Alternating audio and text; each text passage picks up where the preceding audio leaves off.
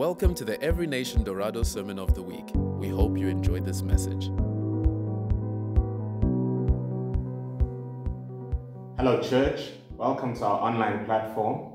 Today we're coming to you online in light of the fact that the global corona pandemic has finally found its way to Namibia, and government has taken precaution in order to preserve public health and therefore has decided to prohibit large gatherings of the nature that we usually have on a Sunday. But we really felt like it wasn't a reason why we shouldn't share the word this morning and have you participate in a form of worship. And we trust that uh, wherever you are, that the word of God will be able to reach you this morning. And we also believe that uh, despite everything that's happening, it's essential that we plug in uh, to the Word of God and uh, share with you exactly what it is that God is saying in this time. Uh, we also felt that um, over the next couple of weeks, we will probably be using a lot of our online platforms and uh, we'll keep in touch with you. So please make sure that you reach out to us on uh, Facebook as well as Instagram. If you go on Google and you just Google Every Nation Dorado, you should be able to find us.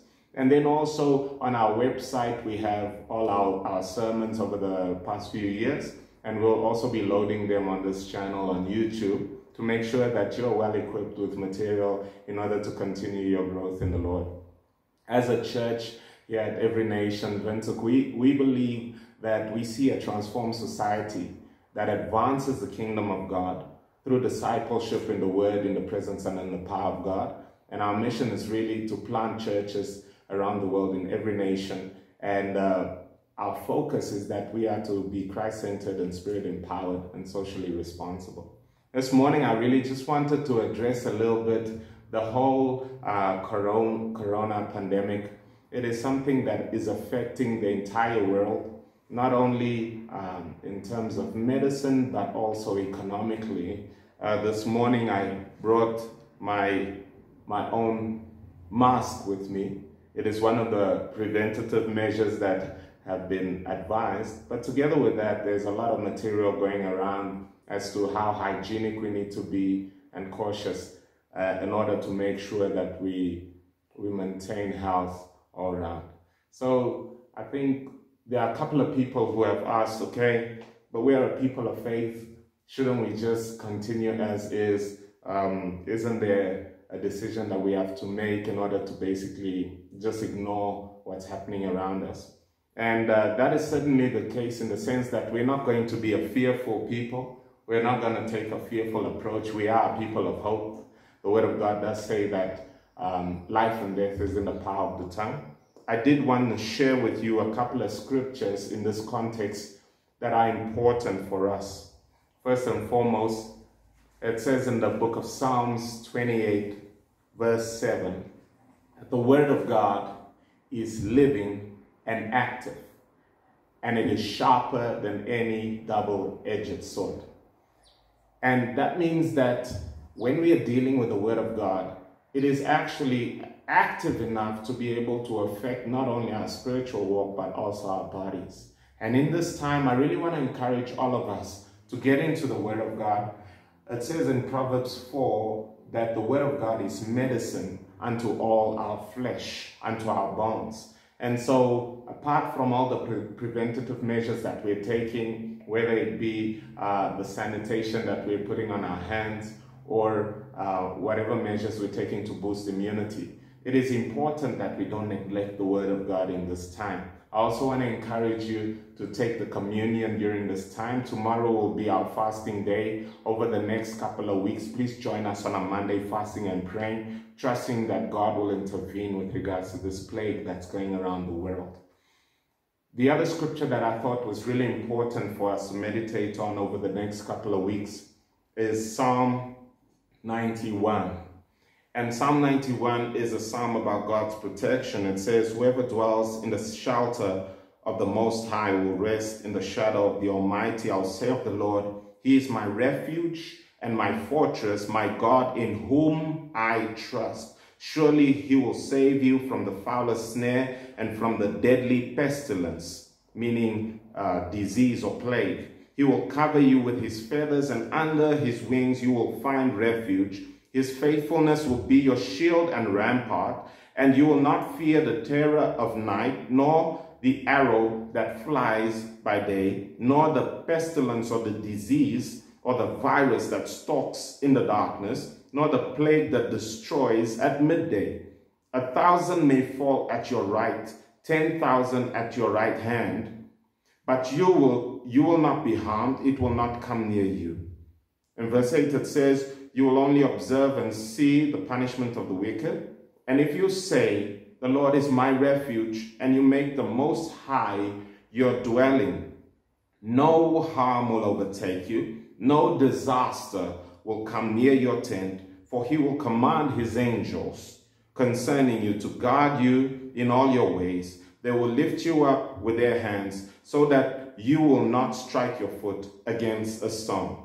You will tread on the lion and the snake, and you will trample on the great lion and the serpent. And verse 14 it says, Because he loves me, says the Lord, I will rescue him. I will protect him, for he acknowledges my name. And he will call on me, and I will answer him. I will be with him in trouble. I will deliver him and honor him. With long life, I will satisfy him and show him my salvation. And so the word of God is a seed. As we plant it in the soil of our hearts, it will begin to bear the fruit which it promises. And so this morning, I want to encourage you, wherever you are with your family over the next couple of weeks, make sure that you are planted and rooted in the Word of God. Don't, don't neglect the Word because the Word is your life. And while the news is going off and we're getting information everywhere, I want to encourage all of us to be a people of hope that will continuously be sharing hope, that will continuously use this time as an opportunity to be salt and light in the world. And so before we go into our series and the message that we've got for today, I just want to pray for you wherever you are that you will continue to be established in the truth of God's word. Father, in the name of Jesus, I pray for everyone that's listening this morning and everyone that's watching us today. I pray in the name of Jesus that fear will not take root in their hearts. I pray, Lord, that their confidence will be in you, Father. I pray that your angels will preserve them. I pray that their children will be protected. I pray that the elderly around them will be preserved. We speak life and health upon them in the name of Jesus. We pray that the word of God will be a shield and a buckler around them. Father, I thank you, Lord God, that no harm will befall them. I thank you that as they are in the Word these next few weeks, as they are having Holy Communion, Father, that the power of the Holy Spirit will begin to take root in their lives and begin to prevent whatever attack of the enemy has come upon them, Father. And we thank you that no weapon formed against them shall prosper. And I declare in the name of Jesus, life and health is their portion. In Jesus' name, amen. Amen. So I hope you prayed with us this morning concerning that. Well, we have a couple of scriptures that share about the importance of biblical quarantine. And that has to do with when you're in a situation where you have an infection of some sort, that you will actually set yourself apart. This is actually a biblical principle. The Old Testament, in the time when they didn't have antibiotics and all sorts of medicines, you will see a lot of the scriptures here on the screen showing us that God's wisdom was that you actually have to separate that person from the congregation. We have many other scriptures all throughout Leviticus.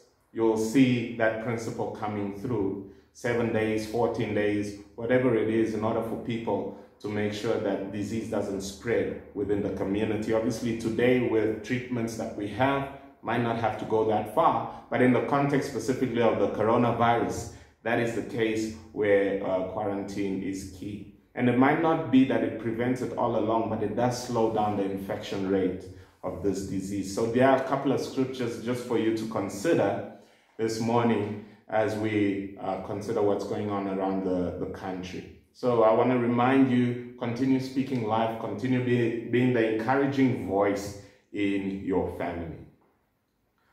All right, so this week, we are continuing with our series that we started the previous week called This Is Us.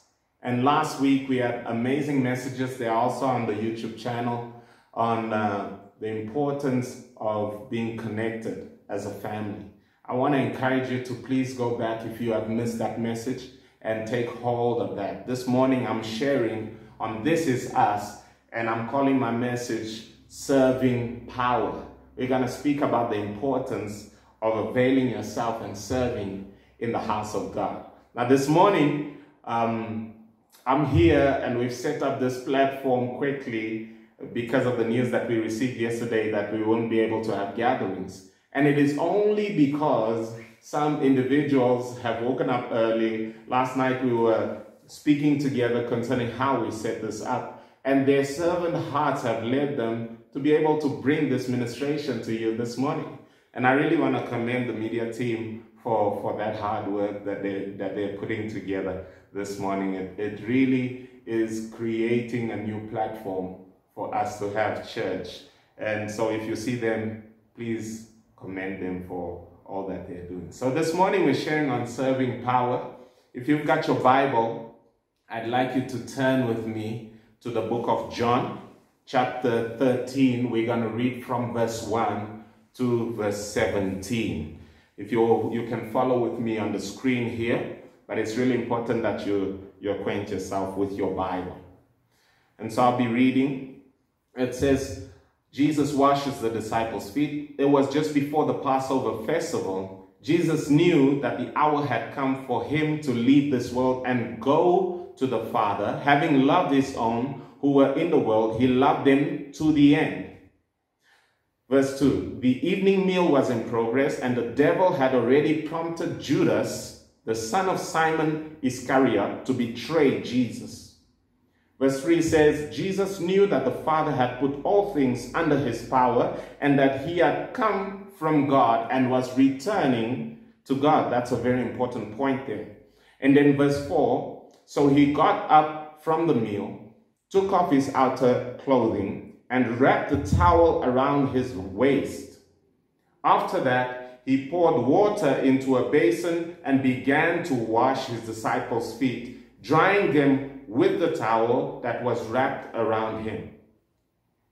He came to Simon Peter, who said to him, Lord, are you going to wash my feet?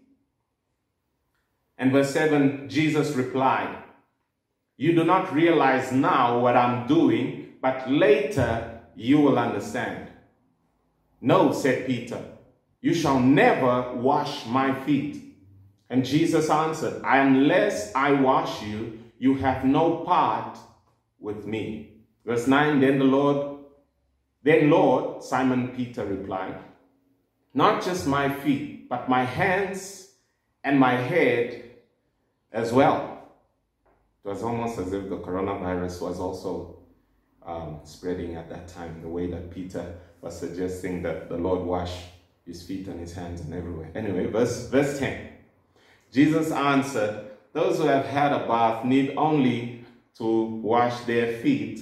Their whole body is clean. And you are clean, though not every one of you, for he knew who was going to betray him. And that was why he said, Not everyone was clean. And verse 12 When he had finished washing their feet, he put on his clothes and turned, returned to his place. Do you understand what I have done for you? He asked them. You call me teacher and Lord, and rightly so, for that is what I am. Now that I, your Lord and teacher, have washed your feet, you also should wash one another's feet. I've set you an example that you should do as I have done for you. Very truly, I tell you, no servant is greater than his master, nor is a messenger greater than the one who sent him. Now that you know these things, you will be blessed if you do them.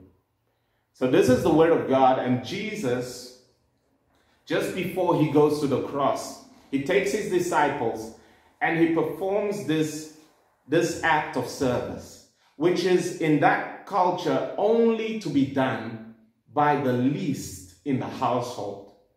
So, what would happen is whenever visitors would come, the servants and the slaves in the household would perform the act of washing the feet of these visitors. And usually, because of the terrain of, of, of Israel, dusty roads, most people were not wearing all sorts of sneakers and beautiful shoes. They were wearing sandals. And those sandals would allow dust and grime and all sorts of dirt to come into people's feet. And so Jesus was really taking a stance of a slave in this context. And all the disciples, especially Peter, found it difficult to subject himself to a position where Jesus was doing the act, which almost indicated that Jesus was lower or lesser than the disciples themselves. And so, if we were in that situation, taking of ourselves, we might be embarrassed to say, Look, I don't want you to wash my feet. We consider in our lives whoever is the most important person in your life. If they came and said, Let me do the dirtiest job in your house, you would be quite uncomfortable. But Jesus was doing this for a reason. And we're looking at the example that he's setting this morning as a spiritual family because this is something that we should perpetuate as we are together in serving one another. So, number one, point number one, Jesus came to serve. In verse 3, it says, Jesus knew that the Father had put all things under his power and that he had come from God and was returning to God. So Jesus came not to be served, but to serve, give his life as a ransom. But the only, I see here in verse 3, the only reason why Jesus could step out of his deity, out of his position of glory, and abase himself and humble himself to the point of taking on flesh. And not only that, to the point of washing our feet, to the point of going to the cross, was the, the secret is here in verse 3. It says, Jesus knew that the Father had put all things under his power and that he had come from God and was returning to God. And then it says, So he got up from the meal and took off his outer clothing and wrapped a towel around his waist. And so, because Jesus knew who he was, he knew God's purpose for his life, he knew what God had planned for him, he knew how the Father felt about him, he had enough security to be able to let go of his title, to be able to let go of his prominence and take on the position of a servant in order to fulfill the Father's desire. Many times we find ourselves in church God is doing amazing things in our lives. Our lives are being transformed. We're on the receiving end of most of the ministration. Most people are giving to us. We're in a place where we keep receiving and getting and getting and getting. Of course, because Jesus loves me. Yes, I know, for the Bible tells me so. And so we're on the receiving end of that all. But God expects us to get to the point where we know who we are, where we are established in our identity in Christ, sufficiently so that we can begin to put ourselves aside, forget about our own selfish interests, and begin to apply ourselves in serving one another. During our previous series, when we were talking about love lives here, we spoke about the fact that God's love language is obedience and loving people. And in, in the Epistle of John, it says that it's impossible for you to love God without loving your neighbor that you can see. You can't claim to love God whom you cannot see, and you don't love your neighbor whom you see. And how is it that we love one another? We serve each other. We lay our lives down for each other. And we follow the example that Jesus had and Jesus gave, which was to serve. In fact, he says at the end of that passage, he says, I have done this so that I can set you an example. I'm the teacher, I'm the Lord, and rightly so. And yet I'm the one that's laying my life down for you. And so wherever you are, you might be part of our church, you might not be part of our church, you might be in another church. And many times people feel disconnected from the family. They feel like, no, I don't feel a part of this church. Nobody cares. Nobody visits me. Nobody is a friend with me. But that happens when you begin to get involved in the life of the church, which happens not only in sitting on Sunday and listening to the message, but when you are involved in setting things up, in serving the body, in actually contributing to the body. You know, if any part of our bodies is actually not contributing to the life of the body, soon enough, that part is going to be cut off. And so it is really important that you realize that if you are part of the body of Christ, that you begin to take on the example of Jesus and begin to serve. I know in our churches in Manila in the Philippines, some of the people that are ushers are generals in the army. And so, despite their high position, their high title, you might say, No, I'm a CEO. I can't be washing the floors before the service starts. Oh no, I'm, I'm a CFO. I, I manage the, the finances of a large organization. I can't be seen handing out, handing out the, the, the offering basket.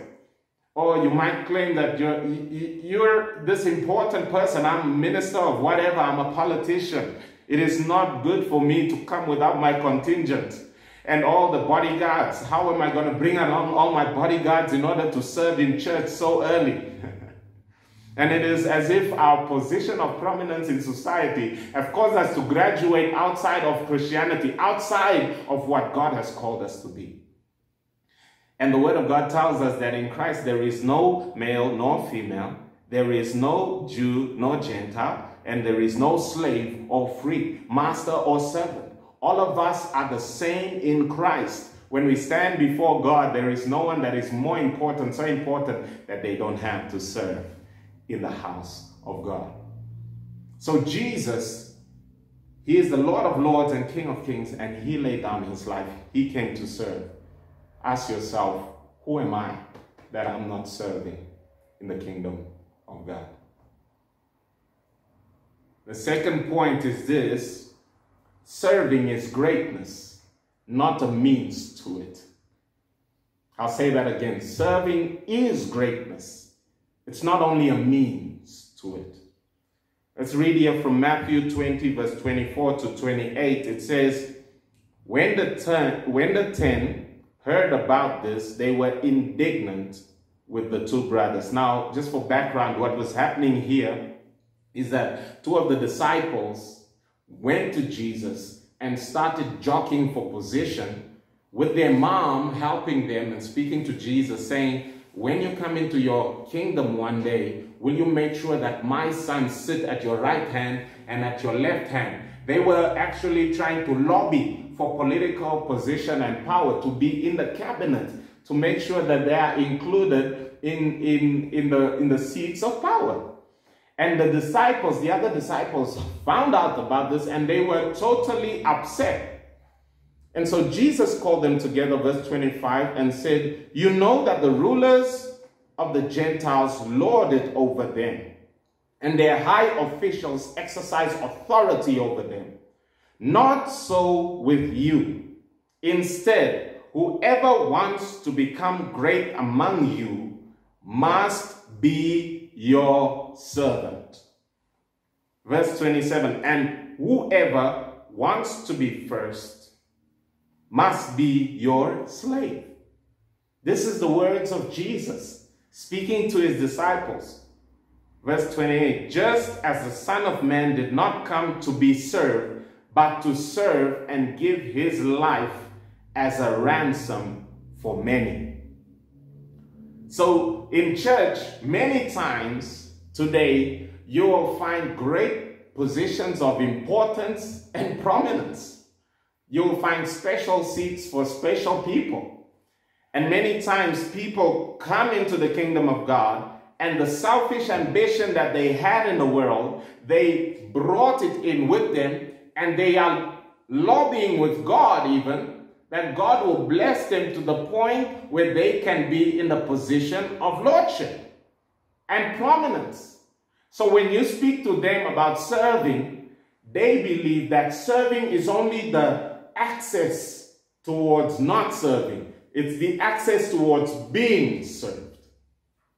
But the Word of God here tells us that when you want to be the leader, you have to be the servant.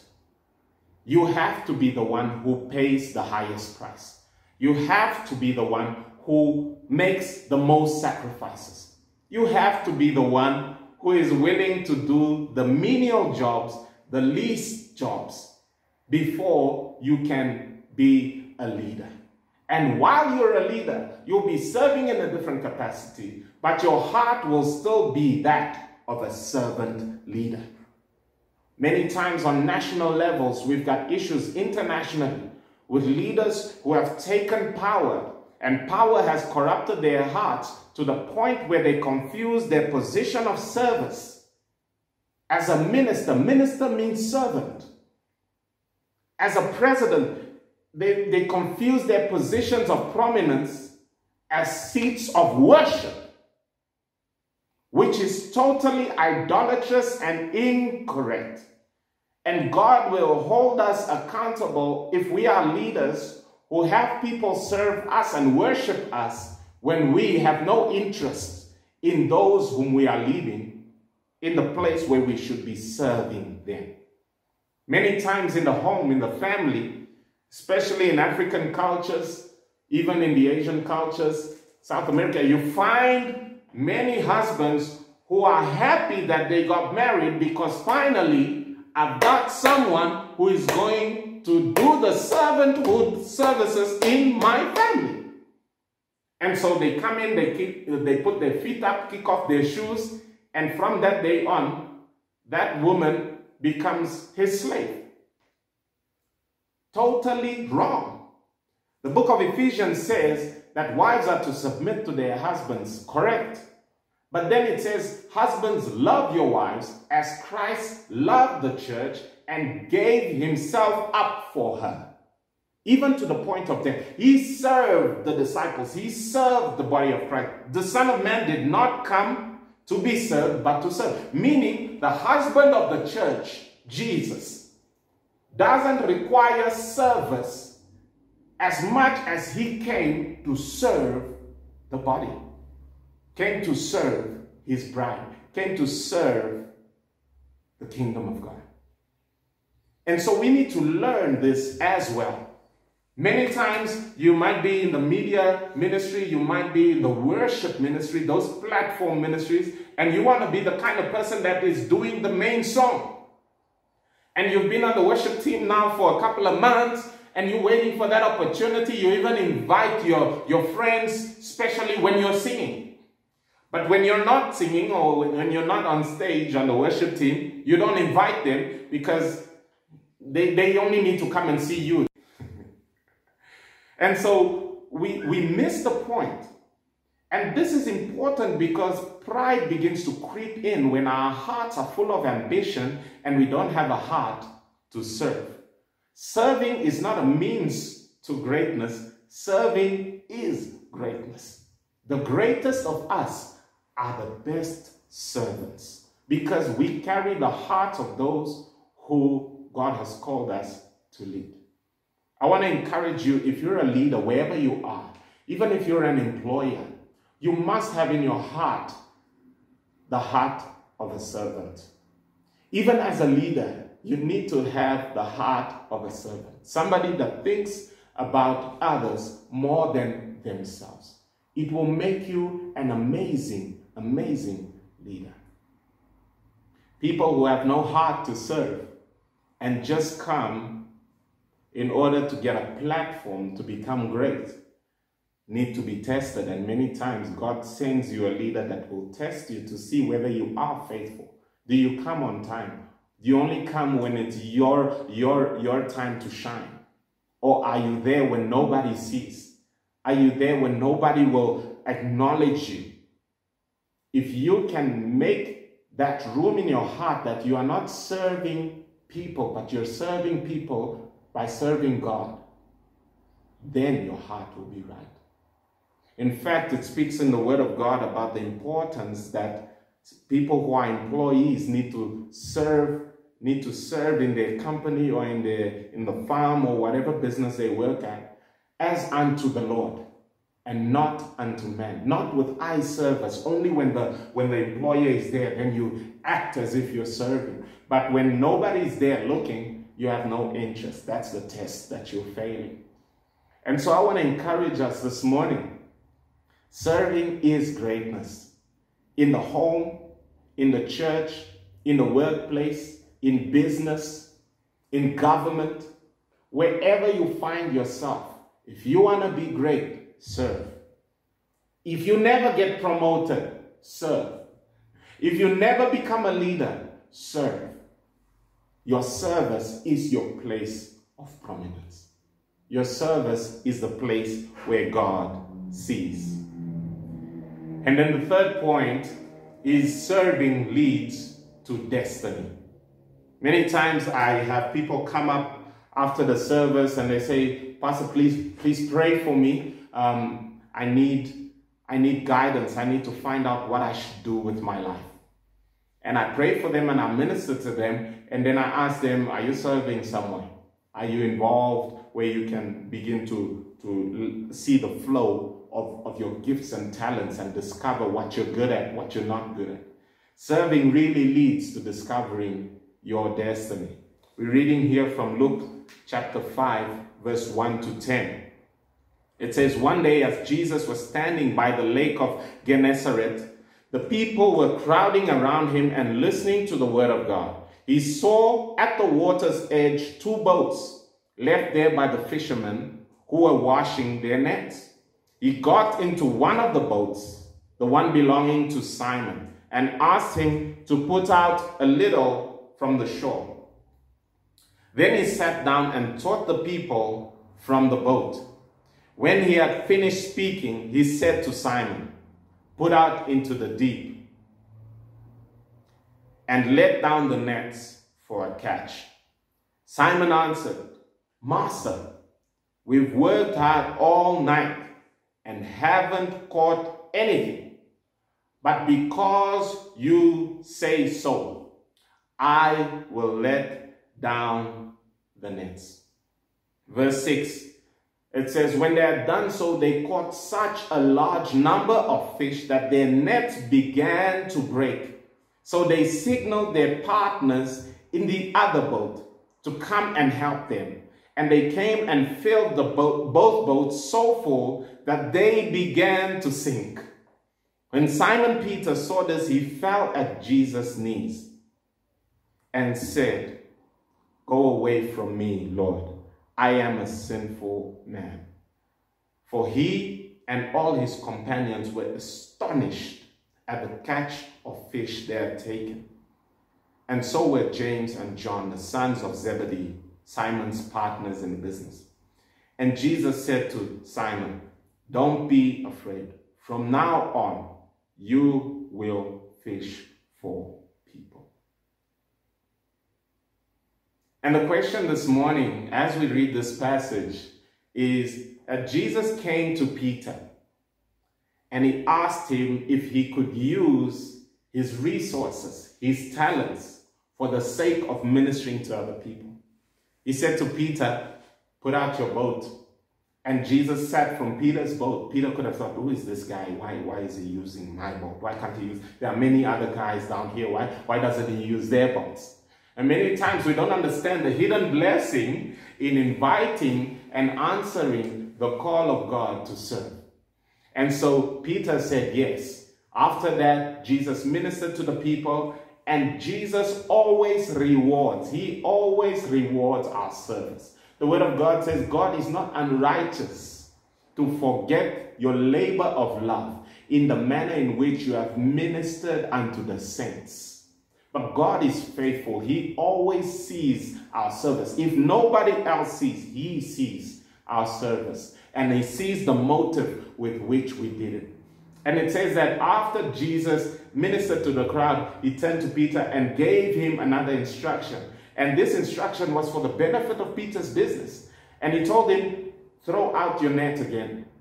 Peter began to explain to Jesus because obviously Jesus is a carpenter, so he doesn't know the fishing business. And Peter, they've been fishing all along. He said, there, there are no fish here. We've tried all night. But at your word, he says, at your word, because you have said so in verse 5, because you have said so, I will let down the nets. Many times we're in a place where we don't have the time to serve. We, we're telling people, oh no, but it's not my area of strength. Oh, I'm shy. Oh, this, or that. And God is the one, through the Holy Spirit, who is telling us, no, you need to serve someone. And if we, like Peter, begin to say, okay, Lord, I know what I know, but because you've said so, I will serve. We will begin to see miracles unfold in our lives and our destiny beginning to open up. And so it says in verse 6 when they had done so, they caught such a large, such a large number of fish that their nets began to break. So the favor that breaks open in your life when you follow the instruction of Christ, the instruction of Jesus to serve in whatever capacity God is calling you to serve, the blessing comes towards you. And it is not something that Peter expected at all, but it is something that we must understand that God always brings a benefit, seen or unseen. It is more blessed to give than to receive.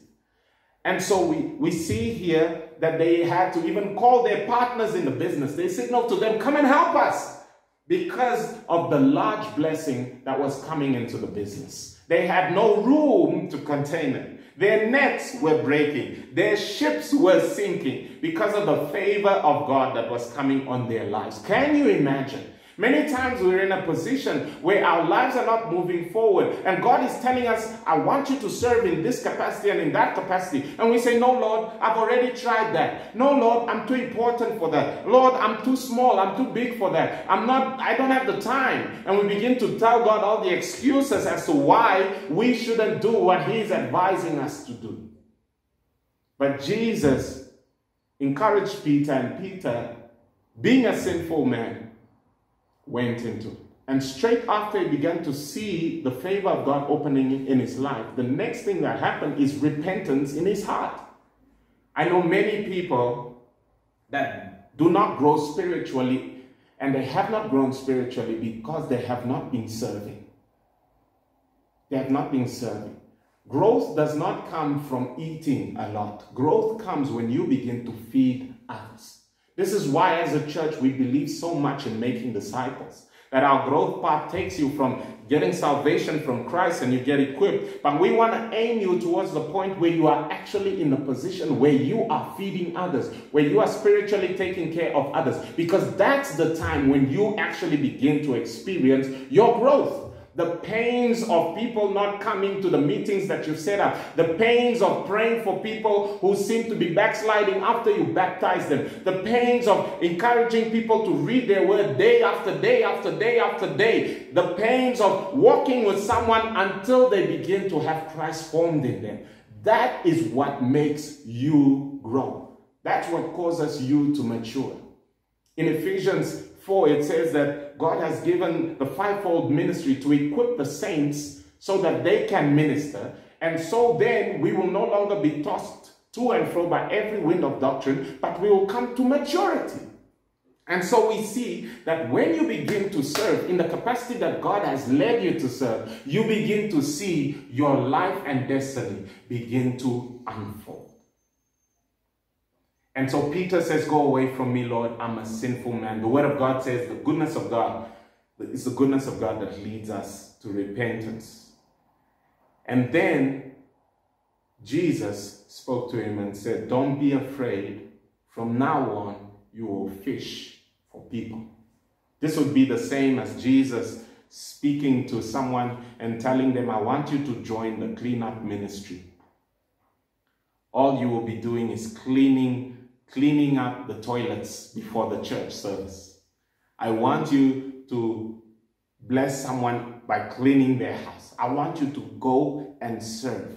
And after you do that, the Holy Spirit speaks in your heart and says, Don't worry, don't be afraid. From now on, you will clean men's hearts.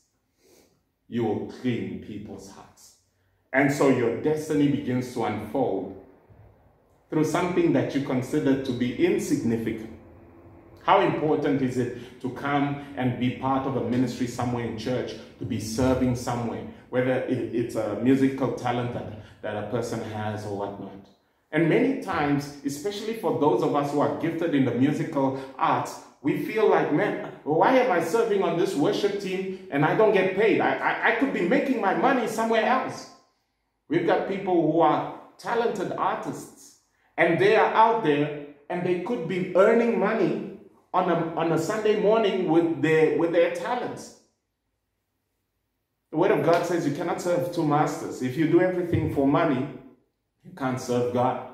And it is so important that that, that weed that is in our hearts be uprooted and that we do things because we love the family.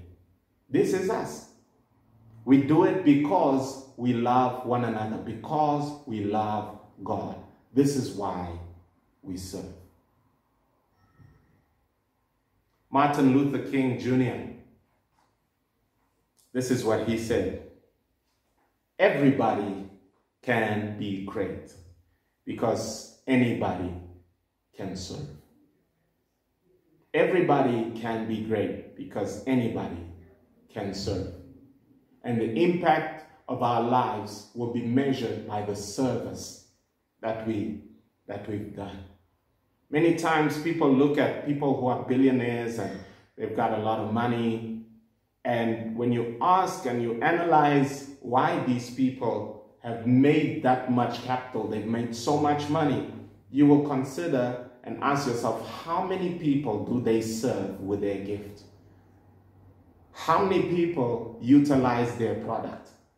How many people around the world are actually taking advantage of this grace that's upon their lives? And it is only because they serve many people that the reward is large. In the same way, I want to encourage you with these words to say that as a church, as a believer, set down your heart in the hands of God and begin to apply yourself. Begin to apply yourself in serving. Past couple of months, we've been seeing a lot of people volunteering and coming and joining ministries within the church. I really commend us for that. It's really, really, really a great, wonderful change. And many of the relationships that will be formed in those small ministries will be a blessing beyond the church. I really see us growing in our graces, in our abilities, only because we are serving one another in love. And so if you're not serving anywhere, if you're not serving anywhere in the church, I want to encourage you. There are so many ministries where you can serve. If you don't know where, speak to our leaders, usher, join the sound ministry, join the praise and worship ministry, wherever, whatever. If you've got hands and you've got a mouth, you've got eyes, you can greet, whatever you can do. Allow the Holy Spirit to speak to you today concerning the importance of serving in the family of God. And so this morning, I want to pray for us I want to pray and I want to ask that God will really move on our hearts. Father, in the name of Jesus, I pray for every single person listening this morning and watching this, this broadcast this morning. I pray in the name of Jesus, God, that you open their eyes, that they will see, that they will see the area that you're calling them to serve in. That they will not say, Yeah, I serve outside. No, that they will find a place in the house of God where they are planted and serving.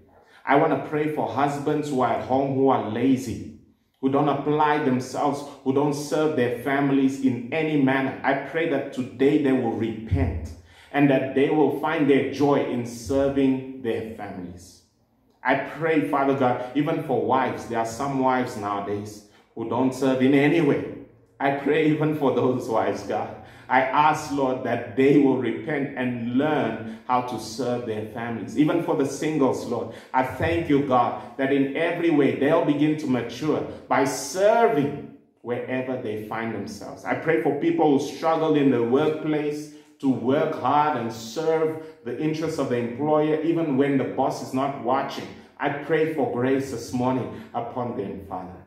I thank you, Lord, that your Holy Spirit is transforming our hearts by the word of God. And I thank you, Lord, that you will continue to do your work in our hearts. In Jesus' name I pray. Amen. So I want to ask if you don't know Jesus Christ this morning, you're not born again, you're not a, a believer this morning, you might attend church or not. I want to encourage you to give your life to Christ. In fact, during this time, coronavirus is in Namibia. There's no better time than when there's a threat of death upon our lives that we will turn to Christ and begin to realize that there is life after death. And so, if that's you, just pray after me. Say, Lord Jesus, I acknowledge that I'm a sinner. I ask that you come into my heart, be the Lord of my life. Forgive me of my sins. I repent today of living selfishly, living as if I am God. And today, Lord Jesus, I confess that you are my Lord and my Savior. I believe that you are raised from the dead. Come and be Lord of my life. In Jesus' name, amen. Awesome. So this morning, I want to encourage you, please stay in touch with us, stay in the Word of God, continue speaking life. Remember Psalm 91. Remember, this is a good time to have communion with your family. If you can, every single day, have communion. It's the medicine of the Word of God. It's the medicine of the, the medicine of the body of Christ. And I want to encourage you also on our platforms. Please like us and follow us on Facebook and Instagram, and also subscribe to our YouTube channel and uh, press the notification button so that whenever we send an announcement, whenever we send out a message, whenever we're sending out anything to encourage you, that you will be well, well, well informed concerning what's happening. Please also share this video with uh, all your friends, all your family, especially if they come to our church, that we will all be on the same page. May God bless you. Have a wonderful Sunday. And remember that Jesus loves you and He is your preservation and your health. May God bless you. In Jesus' name, amen. Thank you for listening. For more information about this podcast and other resources, please visit envintook.org.